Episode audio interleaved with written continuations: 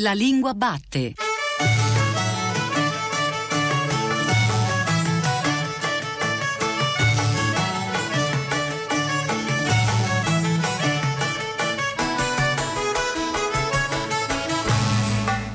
Buongiorno e ben ritrovati alla Lingua Batte, la trasmissione di Radio tre che esplora il paesaggio della lingua italiana. Questi microfoni Paolo Di Paolo.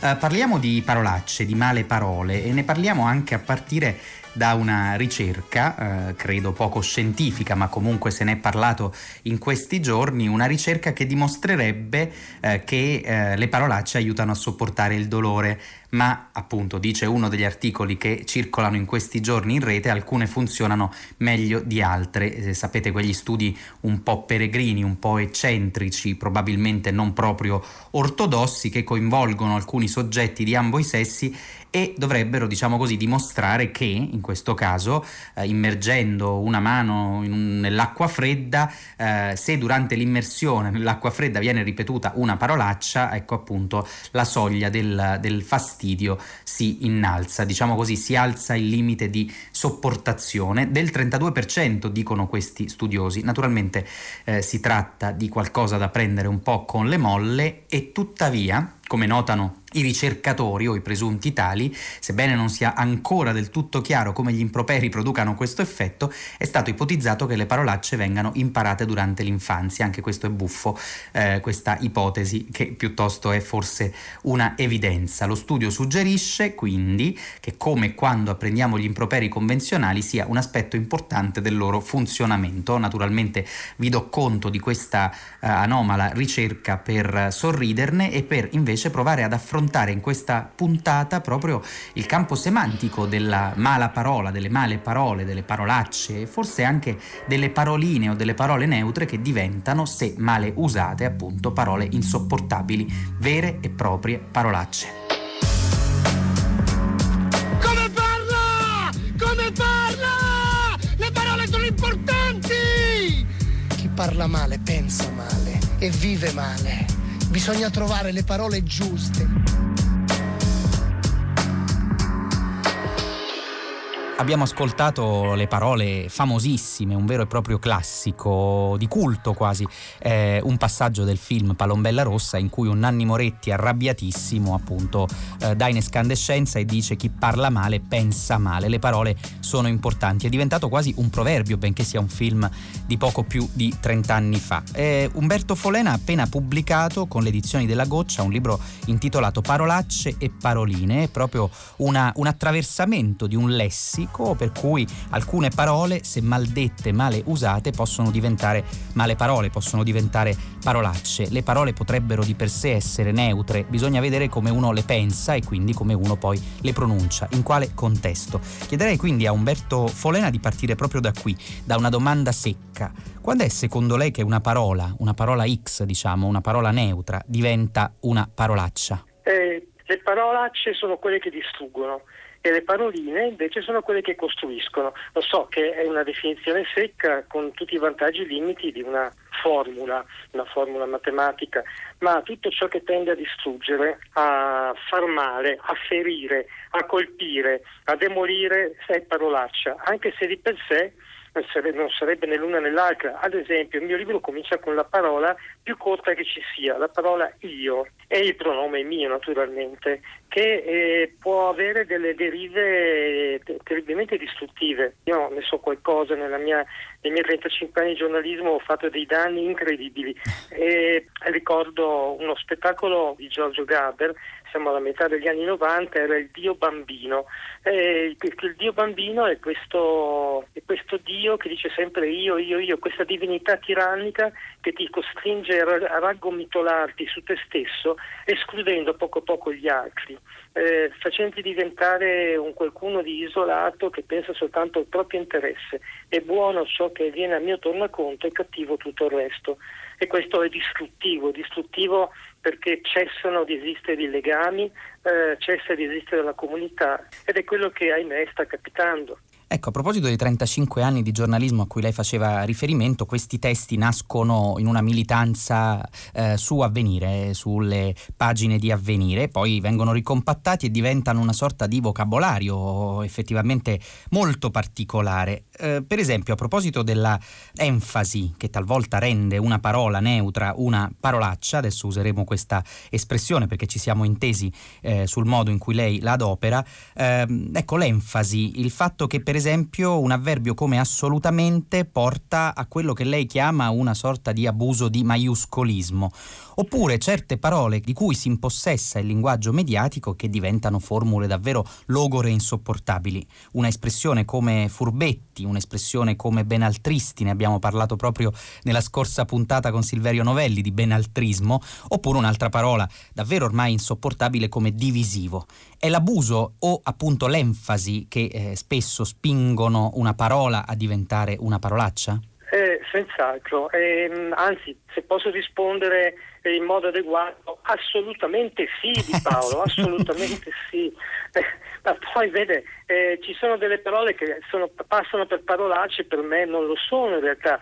Sarà che sono per il cinquanta per cento livornese e al sangue non si può mentire, non posso scappare dal mio D N A, da tutto ma non da quello. La parola polemica che è sempre vista in senso negativo e invece beh, si può esserlo se soltanto per ferire, per colpire, per fare male, ma in realtà la, avremmo bisogno di una sana polemica come ce n'erano anche in passato, perché le polemiche sono uno scontro anche piuttosto eh, forte, rude, fra diverse opinioni, fra... fra fra idee diverse che fanno sì che queste idee, se sono deboli, crollano, se sono forti diventano ancora più forti. Insomma, sono dei grandi momenti di verità se la polemica è... Poi dipende dagli interpreti. Ecco, le parole dipendono anche dagli interpreti, da quale cuore, da quale anima, da quale mente sgorgano.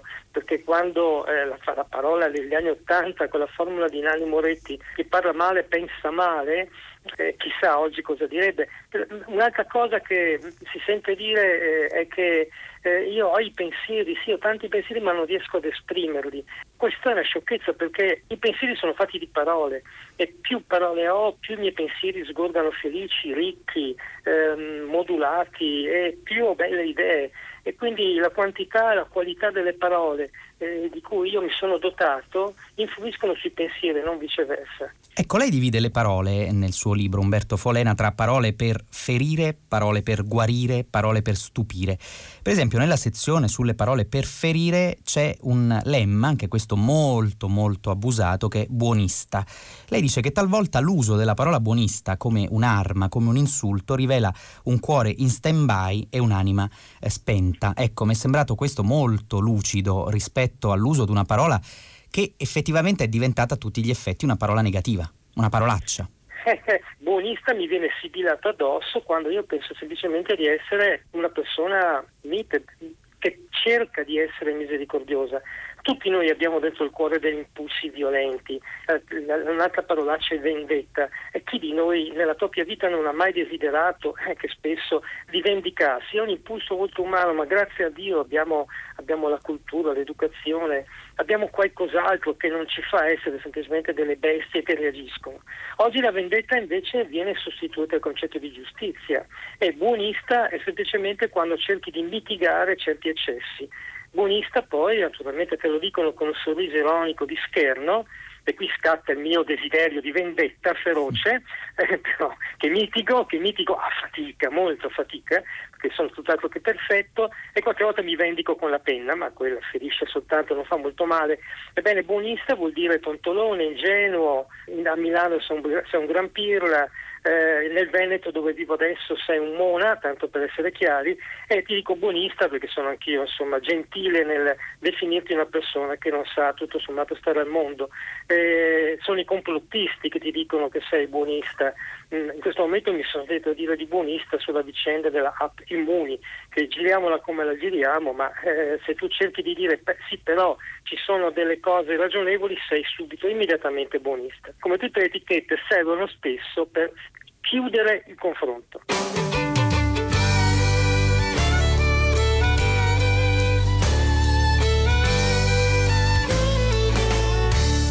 Quest'anno credo che gli elettori di Marina di Sopra abbiano una grande responsabilità. È incredibile, elettori... è una vergogna, non è possibile. Dicevo che gli elettori di Marina di Sopra devono scegliere. È incredibile, cosa... è una vergogna, non è possibile, che schifo. Ma si può sapere cosa da bofonchiare, qui non si riesce a sviluppare un concetto. Io bofonco quanto mi pare e piace, siamo in democrazia. E poi come principio cardine De Santi, spessatamente, fatti il cazzetore. Va. Bravo! Allora, lei permette al mio avversario di parlarmi con questo linguaggio e faccia qualche cosa. Eh, madonna quanto è permaloso. Beh, si faccia una bella risata, che questa è sana ironia, su. Signora La Qualunque, io mi scuso a nome del suo avversario. Qua siamo in una trasmissione libera, lei può dire e fare tutto quello che vuole. Ma è una vergogna. Lei patteggia in un modo indecente per il mio avversario. Non dica sciocchezze e porti rispetto. Eh, e poi non se la prenda con me. Eh, non è colpa mia se lei è di una noia mortale. Avanti, si sbrichi che poi tocca alla Qualunque. Ho appena iniziato. E hai già sfraganato. Pensa cosa succede se continui. De Santis, è meglio che ti fermi, ritirati, lavati i piedi e va a curcato. Passiamo alle parole per guarire e per stupire. Forse tra le parole per guarire, proprio perché è una parola delicatissima, direi che la parola gentilezza, proprio a rischio buonismo, invece è una parola che vale la pena difendere. Sì, sì, ma appunto, grazie alla gentilezza vediamo i rapporti umani, civili e sociali eh, più pacifici, più costruttivi, insomma, raggiungiamo una certa pace sociale. Quindi la gentilezza non è un invito buonista, ma è un qualcosa di estremamente razionale. Eh, la gentilezza, ne parlo come di un contenuto della politica, addirittura. Pensi un po' che razza di buonista sono, ingenuo e tontolone. Sì, eh, una politica gentile è possibile. C'è il caso di un candidato sindaco qui nella provincia di Padova che ha provato a impostare una campagna elettorale sua, basata, fondata anche sulla gentilezza. Naturalmente è stato sconfitto, respinto con perdite, è stato resp- e chiaramente ha vinto il cattivista, se proprio vogliamo, una parola che io rifiuto, che non metto. Ma è così. Eh, poi vede, l'umorismo è la, la cura massima contro le parole che feriscono. Essere capaci di sorridere, di essere degli umoristi, di fare creare battute o creare situazioni paradossali è anche un modo per criticare gli altri e innanzitutto se stessi, perché l'ironia è consentita solo se sei capace di autoironia. Se fai dell'autoironia, allora poi ti è permesso essere ironico. E anche qui, anche qui è pericolosissimo, perché poi il confine è labile con il sarcasmo. Ecco, il sarcasmo è quell'umorismo, quell'ironia feroce che non costruisce ma è fatta per ferire a sua volta. Ed è questo il discrimine. E non è sempre chiaro. Io stesso a volte cammino lungo questo confine sottile rischiando di cadere di sotto. Ne sono consapevole, ma esserne consapevoli talvolta non basta per cadere di sotto. Il confine fra umorismo, ironia e sarcasmo. L'ironia è molto poco praticata, perché il problema è che la riconosce solo chi la possiede, chi ne possiede l'alfabeto, il vocabolario. Se tu non sei capace di ironia non la capisci, non si spiegano le barzellette di Paolo, eh no. O la capisci oppure non c'è niente da fare. C'è un gioco, un gioco sano, in questo caso alla fine del suo libro Umberto Folena, che si intitola Parolacce e Paroline ed è pubblicato dalle edizioni della Goccia, un gioco che è una finta storia del successo del libro, uno pseudo articolo, potremmo dire con un anglicismo che gli ascoltatori perdoneranno, una fake news rispetto al clamoroso successo del suo libro, che lei racconta o fa raccontare un anonimo estensore come se fosse una sorta di postilla, appunto, eh, che, come dire, acclara questa straordinaria fortuna del suo libro. Perché questo gioco? Eh, perché anche questo è molto autobiografico. Mi sono fatto recensire dal Washington Post, però del ventiquattro dicembre duemilasessantanove, che parla delle famose edizioni di questo libro, che ha avuto venduto in novecentonovantanovemilanovecento novantotto copie e tradotto in quarantanove virgola novantotto lingue. E, con, con tutto quel che ne segue dal grande successo, e chissà, magari si sta verificando questa, questa intervista oggi sulla Radio tre, che è la mia radio, non era assolutamente prevista, è un regalo incredibile. Chissà che abbia, abbia fatto, ci sono le profezie negative che si autoavverano, chissà che abbia creato una profezia positiva che si autoavvera. E a chi comprerà il libro suggerisco di guardare l'ultima riga di questa recensione immaginaria, evidentemente, eh, dove c'è il prezzo del libro e la dice lunga su invece sì. Una profezia negativa. Forza ragazzi, datemi una mano. A me il trepiede, eh? Sul bicchiere. Pronto ingegnere. Deve passare di qua. Posso prendere gli strumenti? Sì, geometra, presto. Pronto ingegnere. Goniometro, teodolite, livella e stagge. Di qua. Tu. Butto giù, via. Voilà. La sud cavalca via. La mappa. Obiettivo. Da questa parte due colline da spianare. Prego il calcolatore per riportare in pianta. Quell'uomo, sentite, decametro, scappellamento a destra, tenete. Pronta la livella? Prendiamo misure con Teodolite. Senti con le tagge. Vado subito, ingegnere. Misurazione. Ridammelo. Messe le stagge. Numeri? otto metri e dieci. centodiciassette. centodiciassette. Posso cominciare? Sì, segni le case da abbattere. Bene. D'accordo. Guarda, guarda, guarda. Guarda i preti, guarda. Ma che succede? Che siete? Ma come? Non lo sa, reverendo. Di qua passerà l'autostrada delle Ginestre. E siamo all'appuntamento con il dubbio linguistico. C'è una nostra ascoltatrice, in questo caso Cristina, che ha visto un cartello con la scritta strada scarificata e chiede lumi a proposito di questa espressione. Silverio Novelli risponde al suo dubbio linguistico.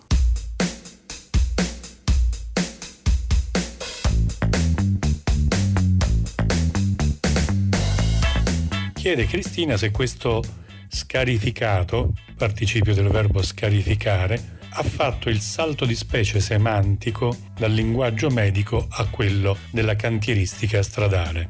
Ma, dico io, se anche lo avesse fatto non sarebbe una cosa troppo strana, perché una certa permeabilità tra lessici tecnico-scientifici e tra questi ultimi la lingua comune c'è sempre stata. Il nostro scarificare ha alla base, nell'etimo greco e poi latino, l'idea dell'incidere una superficie, e ciò vale in vari campi, vale in arboricoltura, dove la superficie è quella di una corteccia al fine di trarre linfa, e, e vale anche in agraria, dove si tratta della crosta del terreno da rompere per favorire l'immagazzinamento dell'acqua, vale in medicina, dove la crosta diventi lo, lo strato superficiale di una mucosa o della stessa cute, come sa bene chi si sottopone alle prove allergometriche, e vale infine quando la superficie incisa sia la massicciata stradale, eh, come dire, abrasa con un macchinario che si chiama, non a caso, scarificatore. Insomma, cara Cristina, più che di un cambio di specie, per scarificare si può parlare di una specie che cambia.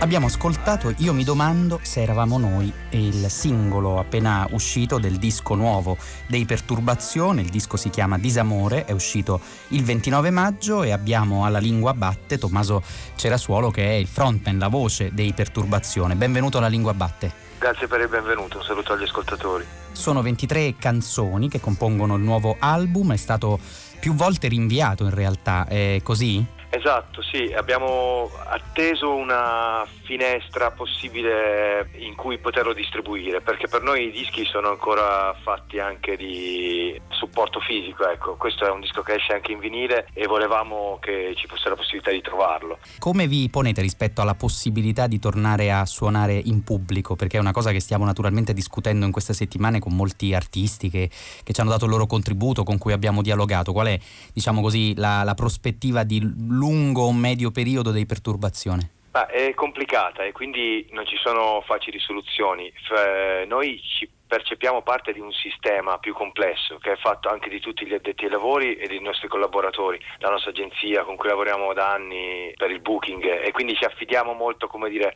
a quello che è il loro punto di vista. Io ho la sensazione personale che sarà una cosa piuttosto lunga e complicata e che quindi si debba cercare di essere una voce sola, ecco, per veramente lavorare sul lungo periodo. Nel breve credo che delle cose di prossimità molto leggere, e con questo intendo anche proprio suonare nel proprio cortile, al di là dei social e di tutto il resto, siano cose che possono dare grande conforto, ecco. Però ovviamente non sono la risposta. E intanto però ascoltiamo le canzoni, possiamo ascoltare il disco, e c'è un verso a un certo punto di una canzone che si chiama Dieci fazzolettini. Il verso dice così: se si alza il vento arriva una perturbazione, che è poi anche forse una autoironica citazione del nome della band, evidentemente. Però mi piacerebbe stare proprio su questo lemma, su questa parola, perturbazione, perché non è soltanto appunto il nome del gruppo, forse è qualcosa che rappresenta davvero ciò che stiamo vivendo. Non è una perturbazione meteorologica, ma certo è qualcosa che perturba, che disturba,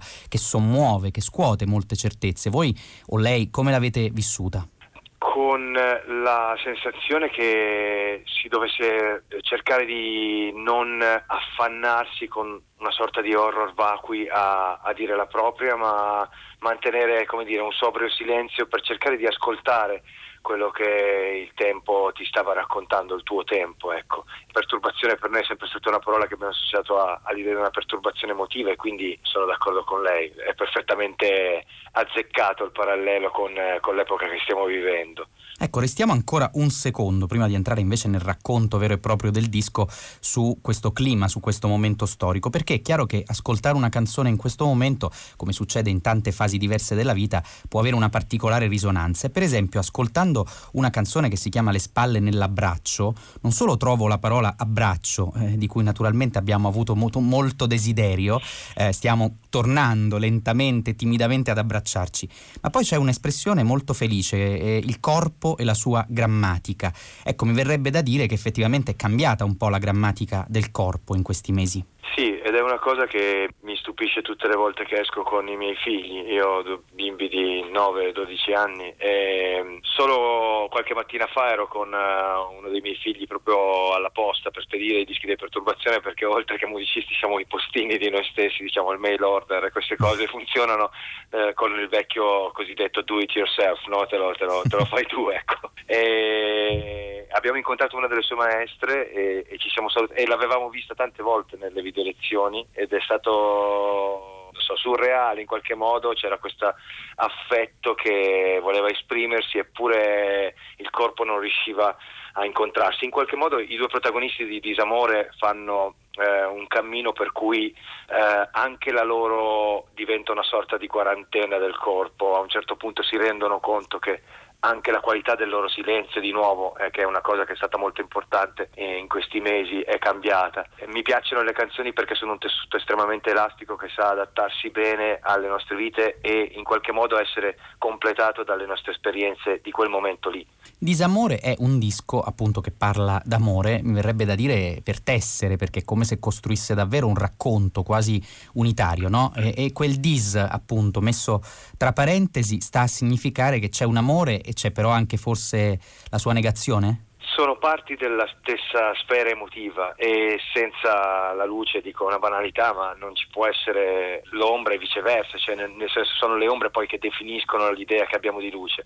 Spesso nelle canzoni eh, l'innamoramento è associato a un'idea di benessere e di gioia pura, e mentre il disamoramento come qualcosa di lacerante da descrivere un po' strillando, eh, spesso da maschi abbandonati italiani che sembrano eh, qualcosa che poi ha un che di un eco, come dire, in quello che poi leggiamo spesso purtroppo nelle cronache, ecco. A noi interessava molto di più tutta quella che era la, la la gamma di grigi che sta tra quel bianco e quel nero in una relazione, come a dire poi che poi il messaggio finale, credo, di questo disco è, come dire, dello scrigno, della capsula del tempo che questi due amanti e poi non più amanti consegnano all'ascoltatore, sia che se vuoi cercare di definire l'amore e il disamore ce li devi mettere tutte e due, ecco, non è, non è possibile definire una forza senza il suo contrario. Silenzio, noi stiamo bene anche in silenzio, senza bisogno di cercare le parole, dare alle cose un nome.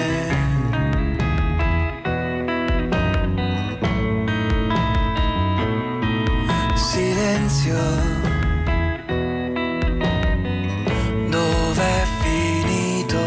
Silenzio, da un po' di tempo sembra il suono del rancore, tra poco piove, mi manchi pure se ci sei, strano sapore, lontane pure qui con lei.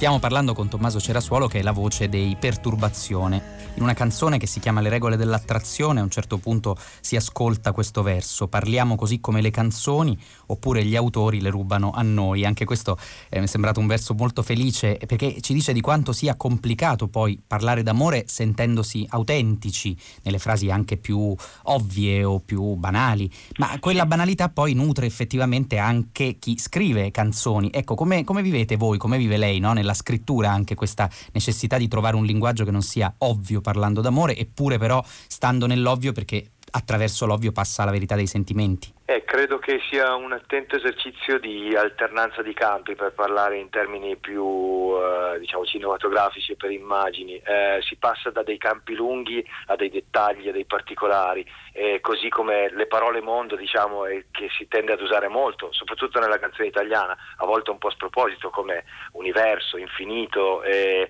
eh, eccetera. Hanno poi bisogno invece di immagini molto pratiche, che devono essere personali ma allo stesso tempo in qualche modo eh, quell'essere così uniche eh, permette, non so attraverso quale magia, all'ascoltatore poi di credere veramente a quell'infinito. È un po' come, diciamo, prendendo un esempio eccellente, la siepe di Giacomo Leopardi. Senza quella, quella quinta, come dire, l'infinito facciamo un po' più fatica a metterlo a fuoco. Quando abbiamo l'occasione di dialogare con i cantautori, è una tradizione ormai di questa trasmissione, e ci piace entrare nell'officina, no, della scrittura, e quindi su questo le chiederei naturalmente di, di parlarci un poco di come nascono le canzoni in termini di scrittura, però aggiungerei una domanda, o meglio un accento, che riguarda proprio il tema di puntata. Oggi abbiamo parlato, stiamo parlando di buone parole e di male parole. Ecco, male parole, se io le dico questa espressione, a che cosa uh, la fa pensare? Um... La prendo da mio fratello, una cosa che mi ha fatto notare, l'uso di assolutamente al posto dell'affermazione classica sì, sì, che ultimamente è piuttosto imperante, sì. e, e questa cosa dell'assolutismo, come dire, nella risposta, che quindi mm, prevede, ecco, eh, una, una soltanto, credo che venga usato un, un po' a sproposito, non che debba essere spazzato via dal vocabolario, ma mi spaventa quanto sia diventato un intercalare. E invece, ecco, entrando nella sua officina, nella vostra officina, come nascono le canzoni, come sono nate le canzoni di questo disco?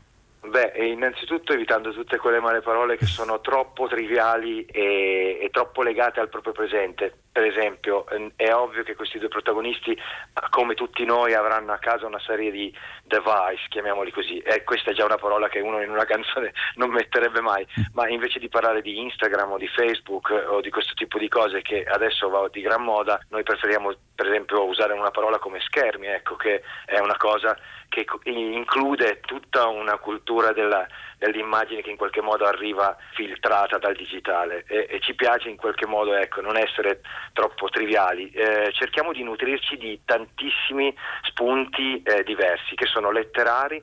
In questo caso, per esempio, credo che la scrittura di Natalia Ginzburg sia stata molto importante, perché siamo partiti da dei piccoli spettacoli teatrali che avevamo fatto su il suo teatro e sulla sua idea di assenza, che c'è sempre un personaggio come il caro Michele, diciamo, che è al centro della scena, a cui sono tutti legati ma che non compare mai. In qualche modo questo amore e disamore per noi era l'idea stessa, ecco, dell'assenza.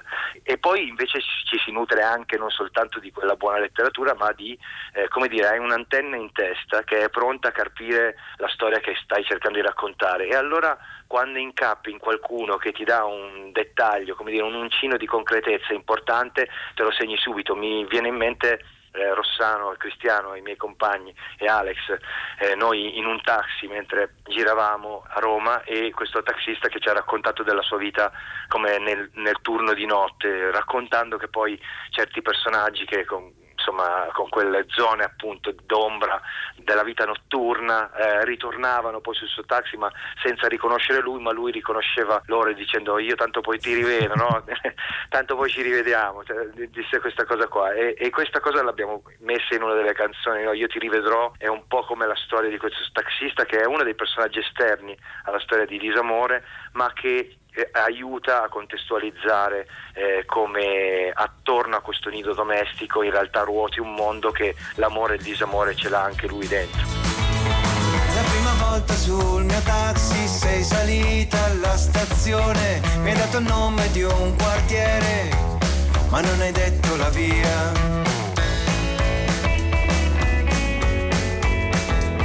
E c'era stata una ballata che suonava dalla radio, sarà stato un bicchiere di troppo, la voglia di un rimedio. E senza darmi il tempo di rispondere, come se poi contasse chi ero io, sta di fatto che a un tratto mi hai detto: posso raccontarti una storia? Io sono un confessore, ma senza vocazione, e chiusa la portiera ti sentirai leggera. E hai lasciato un segreto sul sedile di dietro, vuoi una benedizione passeggera, ma io ti rivedrò. Allora, ragioniere, che fa? Batti? Ma mi dà del tu? No, no, dicevo, batti lei? Ah, congiuntivo? Sì. Aspetti. L'accento comico sul tema di puntata lo poniamo grazie a un piccolo omaggio, un omaggio meritato a un personaggio singolare, John Peter Sloan, che è scomparso prematuramente il venticinque maggio scorso a Menfi, dove viveva da molti anni. È stato un attore teatrale, un comico, ma soprattutto un particolarissimo insegnante di lingua inglese. Molti italiani hanno migliorato il loro inglese con le lezioni di John Peter Sloan, che in alcune incursioni televisive molto riuscite raccontava anche il suo amore eh, per la lingua italiana e per alcune espressioni molto comunicative, ma eh, quanto comunicative tanto intraducibili in altri contesti. Tra queste espressioni inserisce anche quella che potrebbe, come dire, essere ascritta al turpiloquio. È una parola di per sé inoffensiva, ma appunto poi marcata diventa qualcos'altro, e soprattutto desta in uno straniero una certa sorpresa per l'uso creativo che se ne fa nel nostro paese. Benvenuti al sistema delle palle italiano. Fundamental. L'unica cosa, purtroppo, lo devo fare in inglese. I'm sorry, but I have to do this in English. I said, Matthew, è tutto nella preposizione. If you stay on someone's balls, that person doesn't like you. If you stay in the middle of the balls, you're not welcome. Go away.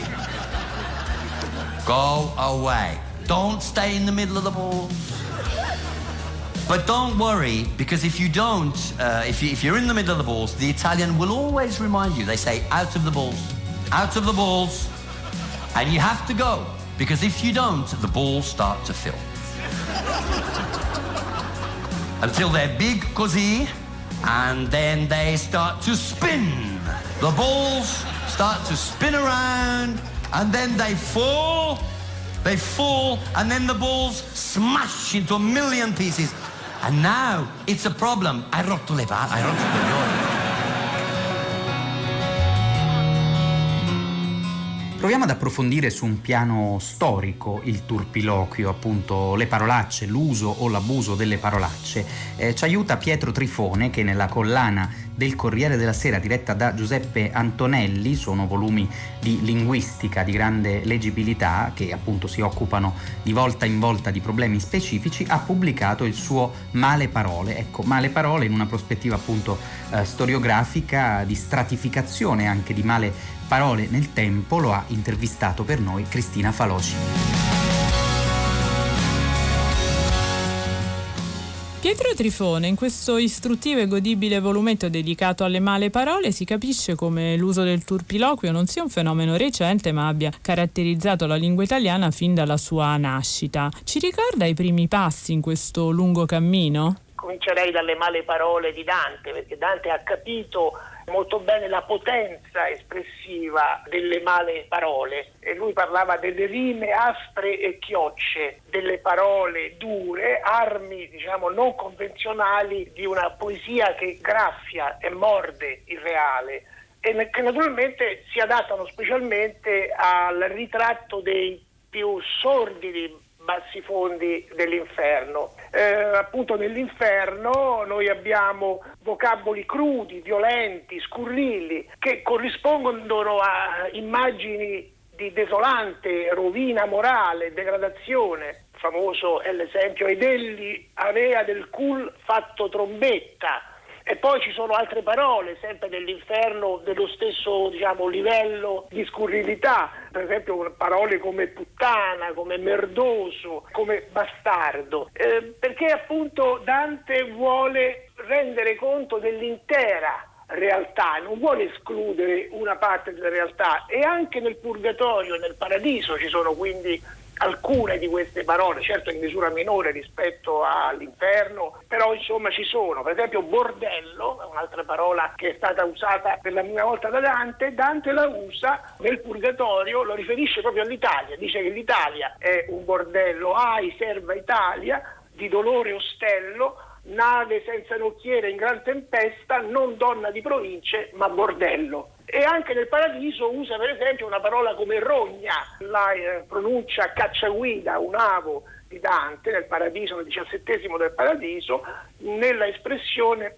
lascia pur grattar dov'è la rogna. Trifone, è un fatto comunque che in termini percentuali, in particolare il secondo Novecento e i primi anni duemila, registrino l'incremento maggiore tra le parolacce, che lei, in base alla definizione del Grande Dizionario Italiano dell'Uso curato da Tullio De Mauro, che le registra appunto come volgari, ha individuato in un totale di trecentoventuno lemmi distinti. A parte i motivi che possiamo immaginare, come una maggiore libertà di costumi post sessantotto, ma sono aumentati secondo lei anche gli strati della popolazione che ricorrono al turpiloquio, o il suo uso è sempre stato interclassista, a testimonianza di un'esigenza comune al genere umano, almeno in certi momenti della vita? Eh, il linguaggio scurrile esiste da sempre, anche eh, la, nella, nella grande poesia classica noi abbiamo molti eh, rinvii a questo tipo di linguaggio. Direi che un'epoca di generalizzata sobrietà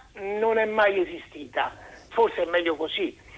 Il cambiamento però c'è tra il presente e il passato e non consiste tanto nella novità delle parole volgari o nella loro frequenza, ma consiste piuttosto nella loro diffusione nei più vari ambienti, nei più vari registri. Vale a dire che oggi, in un mondo che ormai sembra affrancato da qualsiasi pruderie, le parolacce trovano spazio non solo negli scambi comunicativi magari con, con i parenti, con gli amici, ma anche nelle tribune televisive, sui palchi di piazze affollate, nella comunicazione alluvionale de- dei social. C'è un, insomma un incontrollato sconfinamento del fenomeno dalla sfera privata a quella pubblica. Certo. Ha parlato di questo Giuseppe Antonelli nella volgare eloquenza e ha notato che la parolaccia fa guadagnare voti, la, la parolaccia vince.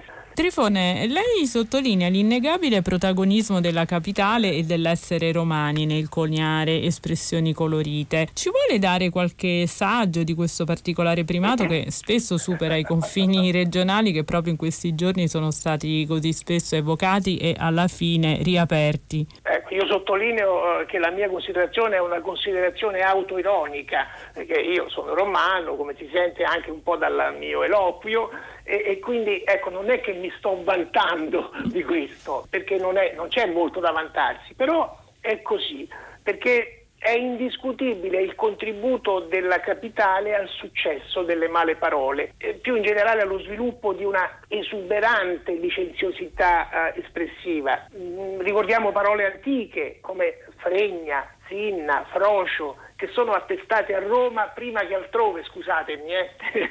Prego, prego, è per documentare, nient'altro. Certo, è, è scienza, no? E segnalo anche acquisti più recenti come arrassamento, eh, eccitazione sessuale, bottarella, breve rapporto sessuale, fregnaccione, stupidone, ingrifato, eccitato sessualmente, rosicare, rodersi per il successo altrui, cravattaro, strozzino e così via.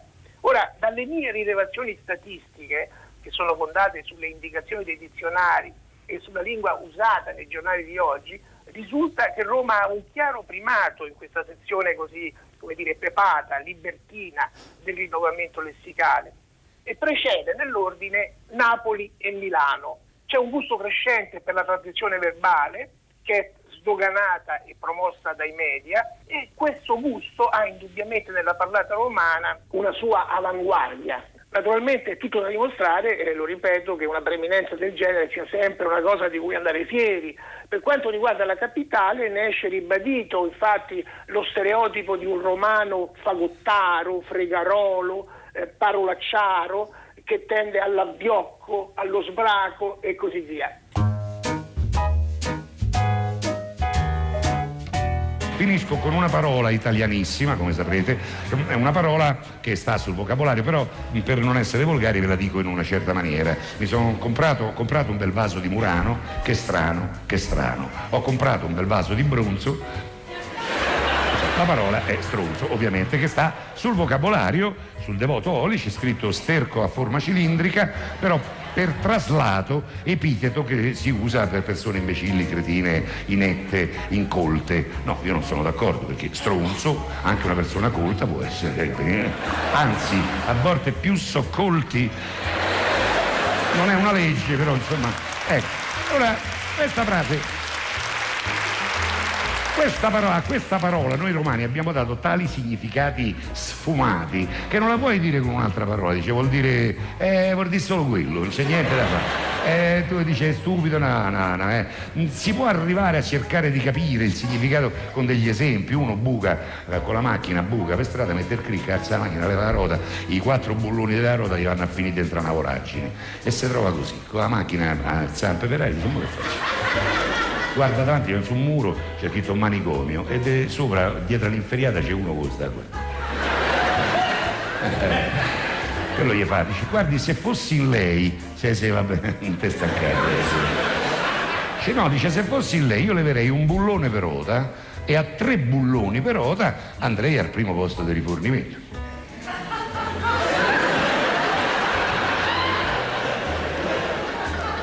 Grazie, ma te la tengono lì dentro.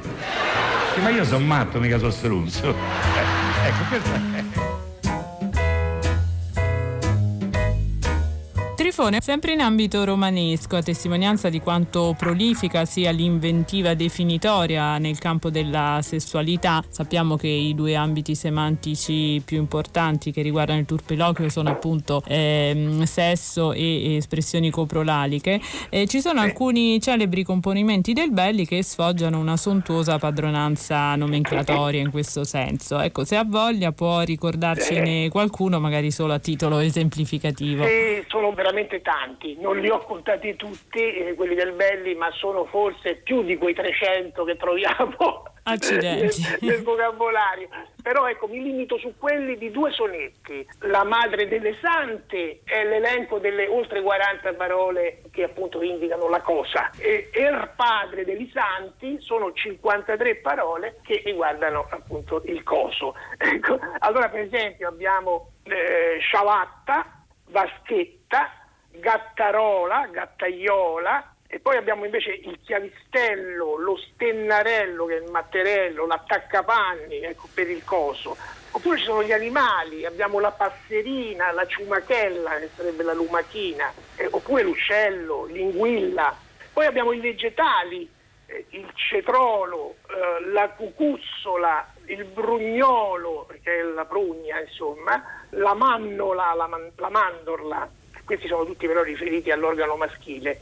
Anche la cucuzzola, la zucchina sarebbe, no? Poi ci sono alimenti come frittella, ciufeca, ciufeca è una brodaglia, il maritozzo, la sarciccia. Allora, Pietro Trifone, interessanti anche le pagine che lei dedica a un altro tema, sempre d'attualità, la rivalità tra abitanti del nord e quelli del sud, che sono ben sintetizzate nelle espressioni burino e buzzurro, come sappiamo. Appassionante anche la loro origine, ce la può ricostruire brevemente? Certo, guardi, io mi sono soffermato in particolare sulle parole terrone, burino e buzzurro in male parole. Devo dire che mentre è semplice la uh, etimologia di terrone, perché fa riferimento appunto alla terra, ecco, e quindi si capisce che il terrone è uno che è abituato a lavorare la terra, è un pochino più complessa l'etimologia di burino e soprattutto è molto complicata e devo dire non è nemmeno del tutto risolta quella di buzzurro. Io quindi direi che su questo rimando uh, direttamente al libro per una spiegazione che sarebbe sennò troppo complicata, e magari accennerei invece ad alcuni altri esempi della creatività popolare caratterizzati sempre da una tendenza alla misoginia e alla omofobia. Ecco, e questo accade in tutte le sezioni del lessico e accade in particolare in alcune parole dialettali che io ho eh, evidenziato, e qui le ricordo. La donna, per esempio, viene identificata con la vagina, è chiamata quindi sgnacchera o sorca, eh? Mentre la, la vagina diventa a sua volta una tana, con una erotizzazione di tipo animalesco del corpo femminile, che ritroviamo anche in altre parole come ingallare, che fa riferimento eh, a, al gallo, e e ingropparsi, eh, che si fa riferimento a una groppa, a un groppone. La discriminazione di genere, la discriminazione di genere traspare anche dallo scadimento di segno maschilista dell'atto sessuale, espresso da verbi come ficcare o l'iperbolico trapanare addirittura, eh, oltre che dal frequentissimo uso in funzione di insulto del meridionale, in particolare napoletano, androcchia, puttana, specialmente nella, lu- nella locuzione figlio d'androcchia, figlio di Indrocchia, varianti varie. Lei dedica un capitoletto anche alla bestemmia, espressione che può avvenire, lei scrive, solo in società religiose, perché presume appunto un'interlocuzione superiore. E si tratta forse di un fenomeno in regressione, ma secondo lei è abbastanza tipicamente italiano, vista anche la vicinanza geografica con la Città del Vaticano, o attraversa un po' tutte le lingue? Guardi, il primo e direi il fondamentale motivo del tabù che colpisce la bestemmia è il timore di fare il nome di Dio in vano, no? Non fare il nome di Dio in vano. La divinità, non solo in Italia, dappertutto, fa paura. Allora, parole come per esempio cribbio, eh, perdinci, perdiana, sono tutti modi per evitare di nominare il nome di Cristo, quindi diciamo cribbio, o di Dio, e diciamo perdinci, perdiana. Per esempio con, con diamine, parola diamine, si evita di nominare Dio e il diavolo, perché diamine è un incrocio fra diavolo e domine, cioè Dio. D'altra parte, appunto, come lei accennava, la bestemmia non è in sé un sintomo di irreligiosità, di mancanza di religiosità, ma anzi è l'espressione di una religiosità esasperata e disperata, che impreca contro l'essere supremo a cui attribuisce la causa di un male, e riconoscendone in questo modo l'onnipotenza e insieme manifestandogli un bisogno di attenzione. Non si insulta chi non esiste, chi non interessa. Ora, siccome l'aumento del turpiloquio non depone certo a favore di un calo generalizzato della preoccupazione, ecco, la diminuzione delle bestemmie mi sembra che si possa spiegare con il fondamentale laicismo di una società che, una volta liquidata la nozione stessa di peccato, ha perso anche il bisogno e il gusto di eh, bestemmiare.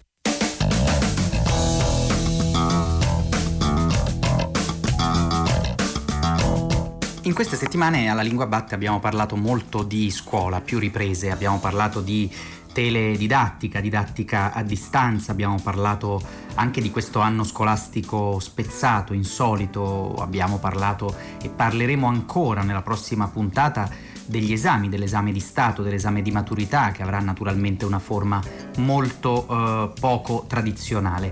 Eh, gli ascoltatori hanno contribuito a offrire riflessioni, a fare considerazioni appunto su questa situazione della scuola. Eh, ancora qualche contributo avremo in queste puntate, ma voglio prima di tutto ringraziare una docente che si chiama Sabrina Vernole, che manda una sua eh, email come referente di un progetto della Scuola Media Visconti di Roma, che ci lusinga molto perché è un progetto didattico partito proprio dal lavoro che abbiamo fatto nei mesi della eh, quarantena, le parole della tenacia, il lessico della tenacia. I suoi ragazzi, i ragazzi eh, di questa scuola hanno prodotto un loro lavoro intorno ad alcuni stimoli: la parola gioia proposta da Dacia Maraini, la parola finestre, la parola trasmissione proposta da Giuseppe Antonelli, fino a crisi proposta da Irene Grandi, rivoluzione dalla cantante Tosca o unità dal rapper Gaemon. Hanno preso queste parole, le hanno prese letteralmente in mano, il progetto si chiama Parole in Mano, e hanno elaborato, sviluppato una loro riflessione multimediale. Infine, scrive appunto l'insegnante, i ragazzi hanno scritto le parole prescelte sulle proprie mani che poi sono state fotografate, quindi questa attività interdisciplinare si muove tra letteratura, arte, immagine e dà una visione artistica effettiva delle parole al punto da renderle, mi sembra molto bella come prospettiva, epidermiche, ecco, parole epidermiche, parole in mano. Quindi grazie a questi ragazzi, a queste ragazze e ai loro insegnanti. Un insegnante e un poeta, Lello Voce, ci propone un contributo, ha scritto molto di scuola anche in queste settimane, un contributo che è una sorta di suo decalogo per punti, un ragionamento intorno appunto alle esigenze della scuola in questa strana stagione.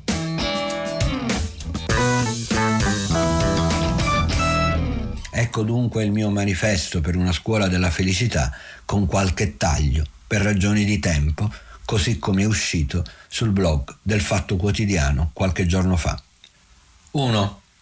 La scuola deve essere un luogo in cui ci si reca per essere felici, tutti, allievi e insegnanti.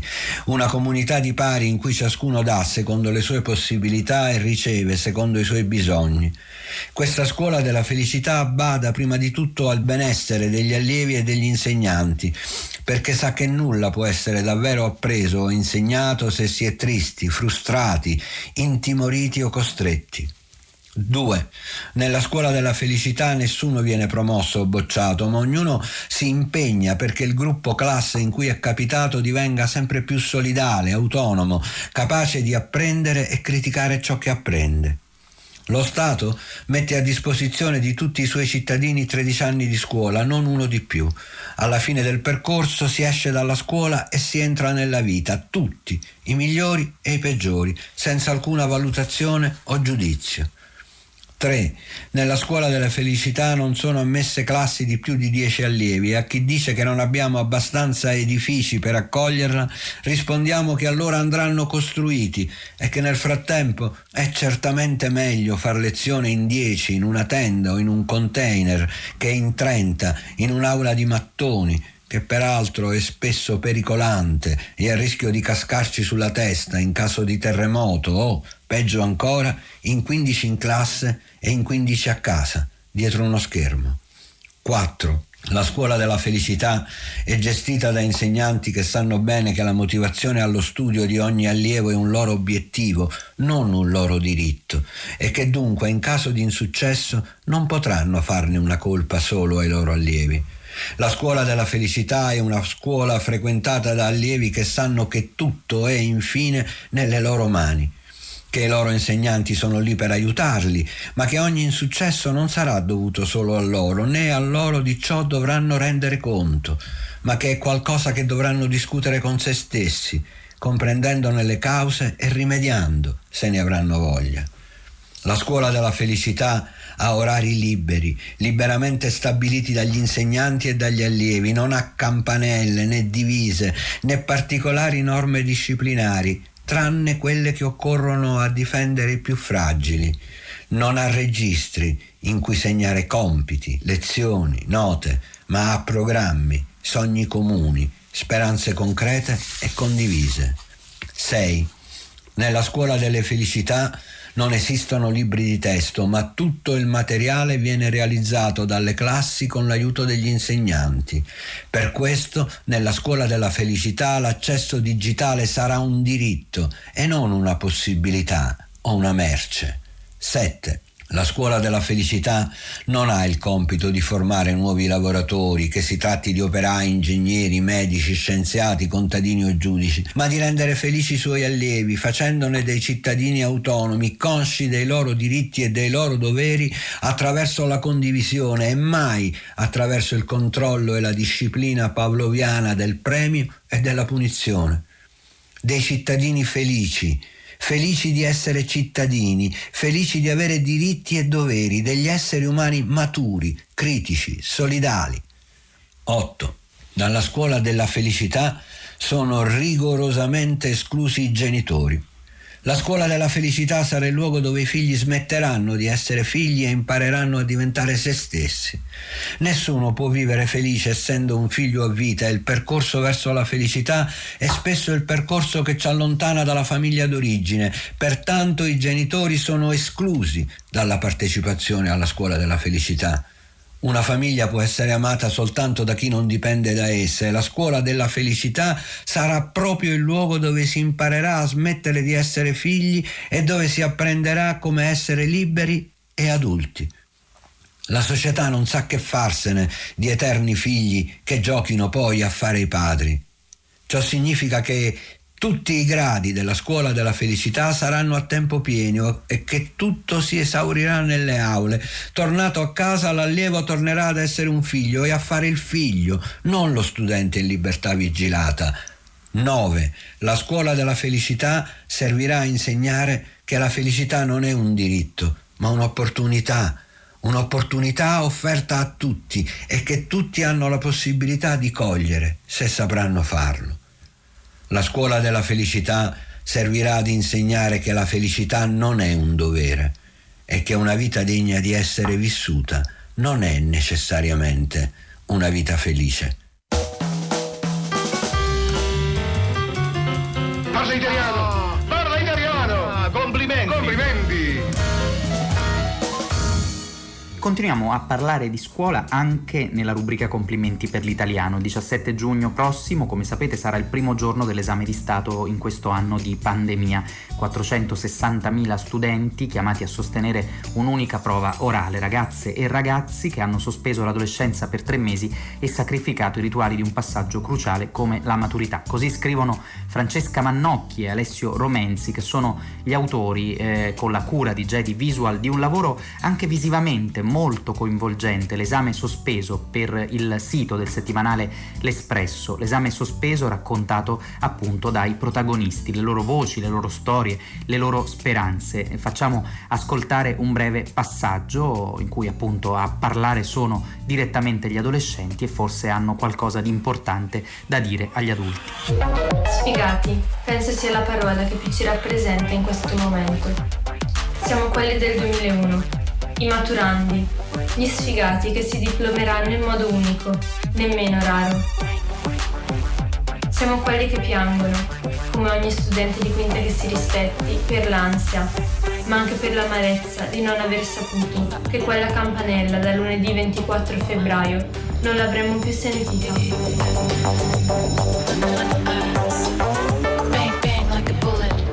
Siamo quelli che non sanno cosa aspettarsi dal futuro, quelli che lo vedevano incerto prima e adesso non lo vedono proprio.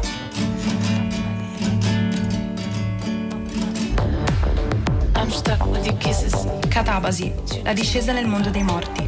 Metaforicamente parlando, una parola che descrive appieno la mia sopravvivenza in questo periodo di pandemia e di isolamento forzato. Le ore passano inesorabilmente, appese ad un filo intrecciato di sopportazione e tolleranza, pronta a spezzarsi in qualunque momento. Note di malinconia fanno da sottofondo alle giornate, abbracciando il bisogno di avere un contatto fisico che mi sorregga e mi riporti in salita. Anabasi, ecco ciò di cui necessito. Stati giustamente impegnati a risolvere altre questioni. È che per noi avete solo chiuso le scuole e ci avete chiuso il portone di casa chiedendoci di stare lì, a cuccia, di non creare problemi e seppur con il silenzio. Ci avete chiesto comprensione e senso civico. A noi. Agli adolescenti avete chiesto comprensione e senso civico. A noi giovani che siamo sempre stati additati come ignoranti, irresponsabili e irascibili. Eppure ci avete chiesto di stare buoni.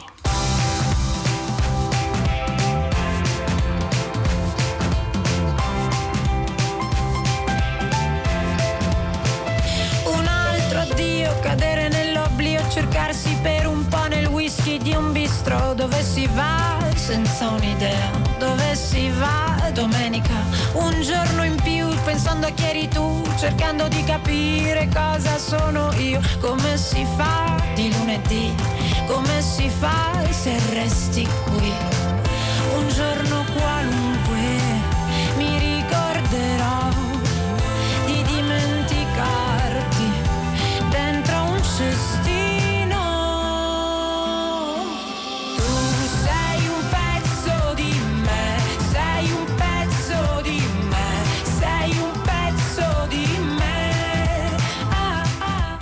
E siamo ai saluti, eh, grazie da Paolo Di Paolo che vi parla da questi microfoni, da Cristina Faloci, curatrice del programma, da Ornella Bellucci con noi in redazione, naturalmente dal nostro curatore e regista Manuel De Lucia. Se volete riascoltare la puntata potete usare l'app Rai Play Radio.